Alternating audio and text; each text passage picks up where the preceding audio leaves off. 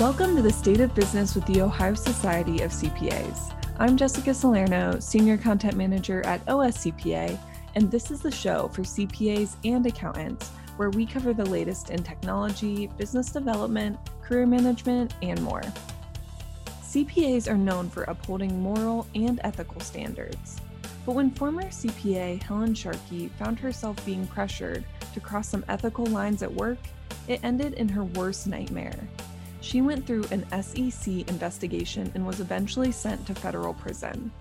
But a lot happened before that point, and I spoke with Helen about her experience. We discussed what it feels like being pressured to do unethical things, what the investigation was like, how it felt going to prison, and the steps she took to piece her life back together afterward. After graduating college with an accounting degree, Helen earned her CPA credential and then spent three years at PricewaterhouseCooper before receiving a job offer in 1996 at Dynegy, an energy trading company in Houston. Here's how her story begins. The first year that I was uh, at Dynegy, I did managerial reporting. And what that entailed was analyzing actual re- results to plan. And I kept finding myself over and over again having to go up to the trade floor to ask for an explanation. And at the time, I really knew very little about trading. And uh, I don't, I found that a lot of people didn't understand the trading business at the time. So I quickly realized that if I wanted to further my career, I really needed to to truly understand the trading business. So after a year in managerial reporting, I moved into a compliance function in risk control where we had oversight over the traders in terms of making sure that they were staying within their designated limits, reporting anything that fell outside of those limits. And that's where I really began to learn the nuts and bolts of the energy trading business. And that's what eventually led me to uh, the consulting role I took, uh, which was really set up to go out with these deal makers as they were putting these deals together to make sure that they were structuring their deals to be able to take advantage of mark to market accounting, which was uh, commonly or the used accounting method for the trading business. And that's really what I think people need to understand is that these these dilemmas, these um, things don't just happen overnight. It's a very slow process, and it, it starts with standards and lines being crossed and once that first line is crossed by the company or your coworker or your boss, once that first line is crossed, then it accelerates the speed of the demise of standards within the company. What what would you say was the first line for you?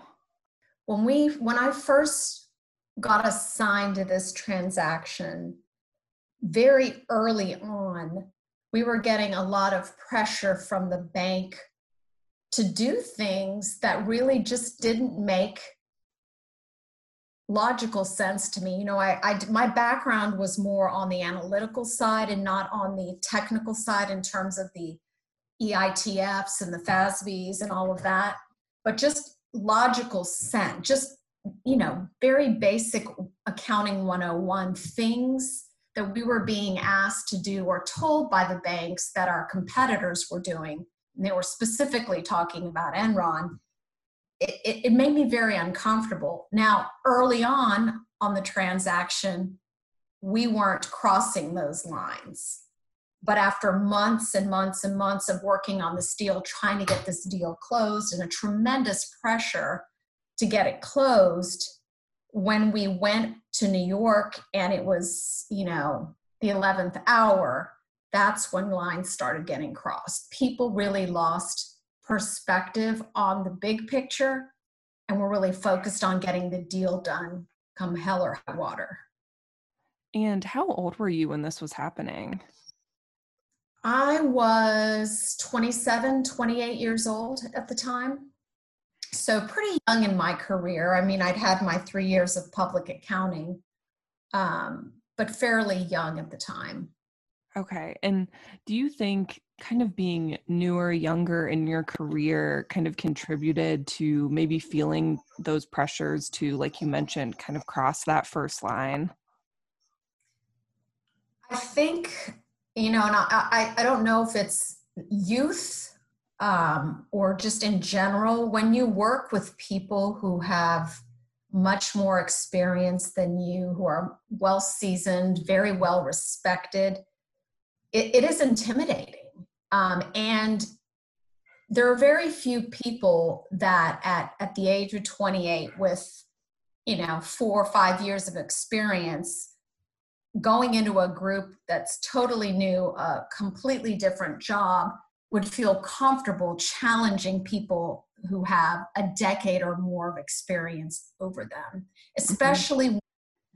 the the things that we're talking about are are, are very uh, ambiguous. You don't have an example deal to go to to say, oh, this is how it was done before. When you're in new territory and you're new to a job, you're new to um, the profession, it, it, is very hard to, to try to figure out what part of this is me not knowing because I'm inexperienced, and what part of this is I don't like this because it's unethical and we're going to cross lines here. I'm guessing probably a lot of younger professionals uh, can relate to that perspective because you obviously want to do the best job you can do and be confident in your opinions and in the things that you're completing but then there always sort of is that element of well i don't know everything. There are a lot of people around me who know a lot more. So you kind of have to walk that line between doing the best you can while also sort of deferring to their judgment. Correct. But i will say this and this is hindsight and you know me almost 20 years later that i like to tell people going into their careers that when you go work for a company, you you should feel comfortable enough to ask when you don't understand why something is being done this way. You should be allowed to get clarity if something is you're uncomfortable about it. Perhaps you're mm-hmm. uncomfortable because you just don't fully understand the big picture. We're often tasked to work on one part of a bigger deal. But if you're asking those questions of your employer, and they're not trying to address those concerns. And they're trying to kind of sweep you under the rug and move on with it. You should be asking yourself whether or not you really want to be working for that company. Oh absolutely. And i'm guessing that uh, being able to ask those questions is something at the time you did not feel comfortable with Yes and no. I, I think that the questions were asked over and over again. We had so many iterations of this particular transaction, mm-hmm. um, and we so many changes in direction, not just internally, but even from our own auditors. There came a point where I felt like no matter what I did, I, I was going to get overruled. Who am I? You know, I'm low man on the totem pole, right? Right. People, I'm saying, yeah, this doesn't sound right. But then again, I'm getting this commentary from all these other people that actually this is why this is working this way and this is how it's done in the real world. So, i.e., go away, Helen, and you know, shut your mouth. So, um, so it was it was a really a, a different time. Again, I think when you're in an industry that's relatively new and complex and not a lot of people understand it, those are the dangers. After that transaction went through, Helen said a few months later she left the accounting department to work on the trading floor. Later, she was asked to work on a second iteration of that deal, which she declined. A year later was when things started happening that Helen never expected it all started with 9-11 and everybody's stock price started tumbling. And then enron happened and uh, or at least the announcement of the sec investigation. And when that happened i started thinking back on what had happened in New York and all of the references that were being made to what Enron was doing, that seemed completely outrageous. We just thought it was a tactic um, from the bank to get us to, to do these, to make these compromises. That's when things started making sense to me. But, you know, unfortunately, instead of saying, whoa, hey, you know, I was involved in something unethical, perhaps I have exposure, instead of really stepping out of that situation and trying to look at it tactically, I kind of shut my mouth and went on with my business until um, Dynegy uh, was investigated by the Securities and Exchange Commission. And what happened after that? Then it was, you know, a massive snowball. Um, it just grew and grew and grew into probably my worst nightmare. The SEC came in to investigate Dynegy, and Helen said the attorneys for the company implied because she was a more junior level employee that the government had little interest in her. She said she met with the SEC two or three times without any representation of her own, which she described as the beginning of the end. The investigation went on for at least a year with very little movement. And I think right around the under a year mark, Dynegy settled the case with the SEC. Um, and the bank also settled the case with the SEC, but they didn't admit any wrongdoing. What was happening behind the scenes was that Dynegy was building a case that only a few of us were knowledgeable of the offending portions of the deal. And so at that point, the Department of Justice got involved and it became a criminal matter. You know, when the SEC was involved, it was a civil matter. But as soon as that civil matter matter was settled with the SEC, that's when the criminal investigation began and that's when it got really really ugly obviously they came after the individuals who worked on the transaction. Which meant they were coming after you. Exactly. And again at this point i hadn't even had my own attorney representing me. Now i will say that once that criminal investigation was launched, launched and Dynegy had settled on the civil side, they did um, agree to pay for the legal bills for the non executives on the team, and that included myself. Um, and that's when I retained my own attorney. Um, but unfortunately, I think at that point, the damage was done. And what happened after after you got your own attorney? It it seemed to accelerate again and I was very shocked that at some point it went from investigating the company and the higher ups who were the ones making ultimately making those decisions to targeting us as individuals and making it out as if three of three of us you know had gotten into a room and concocted this deal mm-hmm. without the company's knowledge which was so far from the truth but that's basically you know in a nutshell what ended up happening um, and so eventually we were informed that we were being targeted and that we were going to be indicted um, and that's when it all blew up.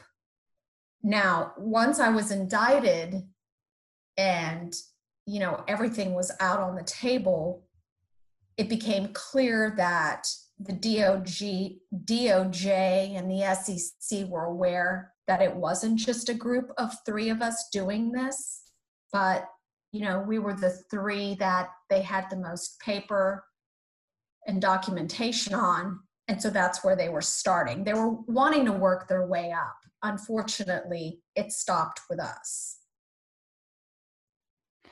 And uh, what happened to you as a result of being indicted?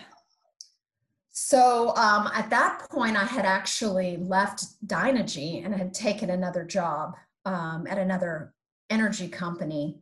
Once I was informed that I was being targeted, I of course let my employer know, and and I, I do not fault them for this in the least bit. But I lost my job before, you know, before any trial happened, before any plea happened, I ended up losing my job. And Dynegy also cut off my legal funding, which actually we later found out was a response to the US Attorney's Office, who basically told Dynegy that if they continued to pay the legal bills of those of us that they were targeting, that they would consider that not that they would consider Dynegy uncooperative because they were basically supporting us in our in our legal battle. So my legal funding was cut off, and after getting my own attorney um, and talking to him about what had happened on the transaction and realizing what I didn't realize before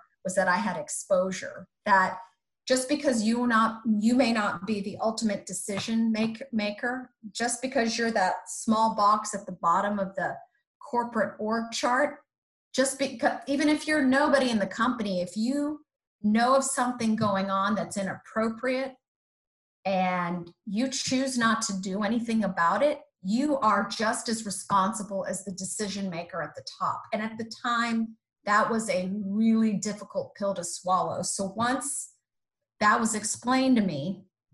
And once I was told that Dynegy was no longer paying my legal bills, I decided to take a plea deal. Ultimately, Helen agreed to a conspiracy charge, which had a five year maximum sentence, and she became a cooperating witness for the government. She said the investigation continued for another five years before she was sentenced, and by then the government had decided to no longer pursue any more individuals of Dynegy. She was sentenced to 30 days in federal prison, six months of home confinement, and a $10,000 fine. Another part of her plea deal was surrendering her CPA license. So, did you spend the full 30 days in, in prison? Actually, I spent 28 days there, um, which again, you know, may not seem like a big deal, but I had recently had twin babies um, and spent those 28 days away from them when they were 10 months old. So it was it was really uh, it was an eye-opening experience on many levels and it, it, not just because of how scary it was but it certainly gave me personally perspective going forward on what is important in life and when you talk about going forward, then after you were done, um, how did you, you know, put your life back together after that whole ordeal went on for years? I had gotten married in the middle of all of this and had my married name, my alias that I was going by. So I thought I could kind of hide behind the scenes and you know, I had my married name. I thought once I served my time in prison that I would be able to shut that door, put that memory on a shelf and never think about it again. But to be completely honest with and and I thought I would compl- I was completely immersed in being a new mother. But to be completely honest with you, I hadn't really dealt with a lot of it and so as my children started getting a little bit older um, and I, I was doing a lot of therapy at the time trying to understand myself why i allowed myself to get pulled into all of this and, and make these bad decisions um, but i was a mess and was really struggling with how was i going to explain all of this to my children because the fear was always there. This had been blasted all over the news, the internet. Um, and my biggest fear was when my kids Google my name, what are they going to find? Are they going to see that picture of me with my hands cuffed behind my back when I'm being escorted to the courthouse? I mean, so I had actually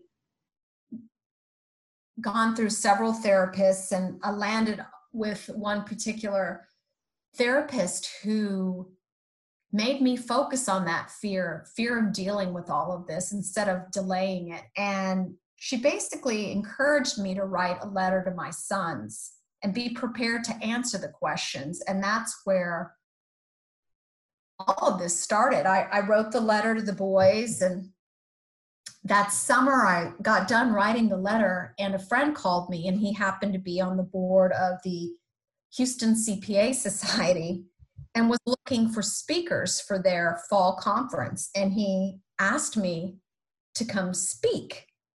And I remember laughing at him because, believe it or not, public speaking was one of the things I feared most. Not something I ever had any interest in doing. And I certainly didn't want to get in front of a group of my peers and talk about how I blew up my life. But over a few weeks, he encouraged me to to do it and i made the decision to go present that fall. I think it was the fall of 2012 and that was the beginning for me of letting all of this go. I couldn't believe you know here i was in front of a group of 500 strangers for the most part right? The cpa who basically flushed their life down the toilet and the encouragement that was coming from them the understanding the stories that i heard it was it was very cathartic for me and very healing. And that kind of was the beginning of healing for me and moving forward and and really making the decision I'm not going to hide behind the shadows anymore, worrying about when someone's going to figure out that I'm a felon. I'm going to get in front of it. I'm going to talk about it. I'm going to talk about my mistake because guess what? Everybody makes them. And I'm going to be honest and I'm not going to live in fear anymore. And that was the beginning for me. And from there, I it, it kind of took off. I really had never imagined speaking and gosh, it's been eight years now, and I'm still actively speaking at universities and events and professional organizations. So it has been really um, something I never thought would happen, and a, a positive that came from such a horrible period of time in my life. And you've talked a lot, Helen, um, about kind of the intricacies of the the situation that you went through, how it happened over years, and and it sounds like you've done since that period a lot of reflecting, um, which I imagine gives you a good a great perspective on um, a lot of these issues. Do you find yourself? Do a lot of professionals come to you um, talking about the maybe unethical pressures that they have faced as well? I do. I do find that every time I go out and speak at an event, people will come up to me afterwards and tell me about an experience they had. Uh, you know, and I have a lot of people that will be honest and tell me, you know, I went through something similar and I also spent time in jail. And I, I, I do remember one experience in particular. I was speaking in front of a group of um, financial professionals uh, that work in the stock market. And one guy came up to me afterwards, and I'm not laughing because it was funny, but he was, his face was completely white. And his eyes were just, he said, My God, he goes, I remember feeling the way you described when all of this was going on. It, it's like, you know, nothing you can imagine when you go through one of these experiences. But um, I do get a lot of people talking to me about their experiences. And one of the things that it's important to know is I hate to say this, but history repeats itself. Where there's a will, there's a way. And that's why it's so important for organizations and the leadership to set that tone at the top of uncompromising ethical standards and sticking to that. Because once you know again if my experiences show um, once people cross that first line it gets easier and easier to do it a second and the third. And then once that happens the standards are, are lowered and that becomes the new normal. And then the standards keep going lower and lower. So it's very important to for leaders to, to set those standards and for people when they're going into a company to work for it. Not, don't just be happy about getting a job. Make sure the employer you're going to work for is worthy of you. And if you're hearing about unethical practices before you ever go to work for someone don't put yourself in the situation. So that's kind of one of the things I, I, I really that's the one piece of advice i tell people no job is worth destroying your life over. And you know speaking up about something shouldn't get you fired. And if it does you should probably be counting your blessings that you're no longer at that company. Go to work somewhere that's going to you know be collaborative and allow for those dialogues to happen and when you talk about having um, you know a company maintaining uncompromising ethical standards uh, we also discussed earlier you know that crossing that first line. And i wanted to ask you what should professionals do if they feel like you know they are in that initial position where they feel like they are being asked to cross the first line? What should they do next that's a great question. Um, and my number one piece of advice there is don't panic. Because most people when they do have a realization that they're being asked to do something that they're not comfortable with you have a visceral reaction. And that visceral reaction, whether it's you start sweating or you have a rapid heartbeat, that's your body panicking and preparing for battle, right? And the worst thing you can possibly do in those situations is panic. And there's a lot of science behind the brain and, and what happens. But when you panic, you're actually working in a part of the brain that's the size of a pea. It's called the limbic system. Um, those are scientific terms. I equate that part of the brain to the caveman brain. Caveman wasn't analyzing um, formulas and creating Excel spreadsheets and, and doing these, you know, analyses. The caveman was trying to survive, basic survival instincts. When you're in that pea-sized portion of the brain, all of those skills like critical thinking, analytical reasoning, all of those skills do not function in that part of the brain, and that is a fact. So, the first piece of advice that I give people is when you, number one, recognize the signs of panic in yourself. And when you start to feel that you're in a panic, you've got to find some way to walk it back. Talk yourself off the ledge so that you can think through the problem and the other piece of advice that I give people is first, again, don't panic. Number two, something that's been very valuable through the years um, is uh, the ethical decision making model.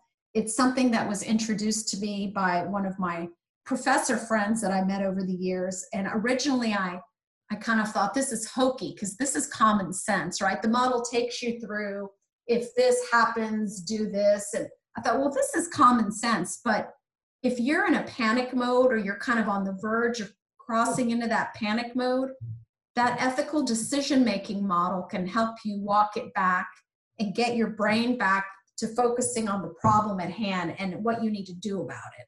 Because you need to be able to dissect the problem, determine who is being affected, make sure that you know where you need to go next. Um, and then the next step, obviously, is talking to somebody um, outside of your company, a mentor, whether that's a professor or a previous boss, and kind of taking them through your analysis and, and asking their opinion um, on, on whether or not you are over reacting a situation or whether you need to move forward with possibly getting an attorney. Um, I've given you more than one answer to that question. I apologize, but the number one thing is do not panic. And then number two, try to figure out, break down the situation like you would with any other business scenario, but you're doing it for yourself, right?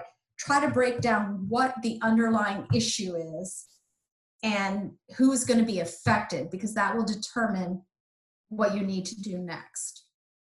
When you talked earlier about hoping that you could put that that memory that time sort of on a shelf and never think about it again how does it feel now that this is something that you've been able to turn into a positive for your life and kind of share your perspective and your experience with others um, so they can learn from it?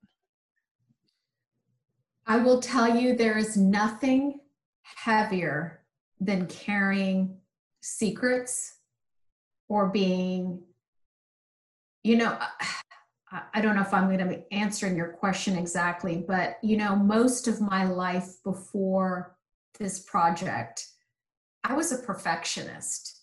Uh, I did everything the right way. I went to school, I got great grades, I got a great job, I passed the CPA exam the first time, I went to go work for the number one accounting firm in the world. But then I screwed up but screwing up for me um, and I really didn't say it very eloquently, but that is what it was an epic fail. Was very um, freeing for me because we all make mistakes, and those mistakes are meant to, should give us huge potential growth as a person and for me yeah it gave me perspective on what's important in life. Um, it gave me the ability to own when i screw up. That wasn't the first time and it certainly isn't the last time. Um, hopefully not i won't fail on that epic scale again. But it has and and being able to talk to people to let them know you can screw up and move on with your life even as epically as i did is is very rewarding. And and now as a mother it's an important message for my children. It's like if you guys mess up and i've told them this before i have two teenagers i fully expect you to mess up because i don't expect perfection. But what i expect from you is when you mess up to own it. Because oftentimes it's the co- the cover up is worse than the, the original crime.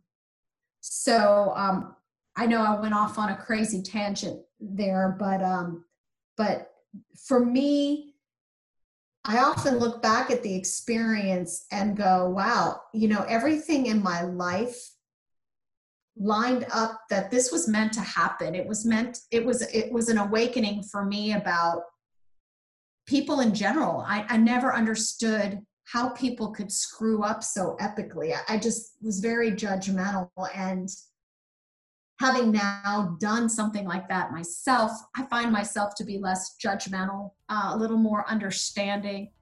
And I also don't hold myself to this standard of perfection that I used to hold myself up to, which was an impossible standard to maintain.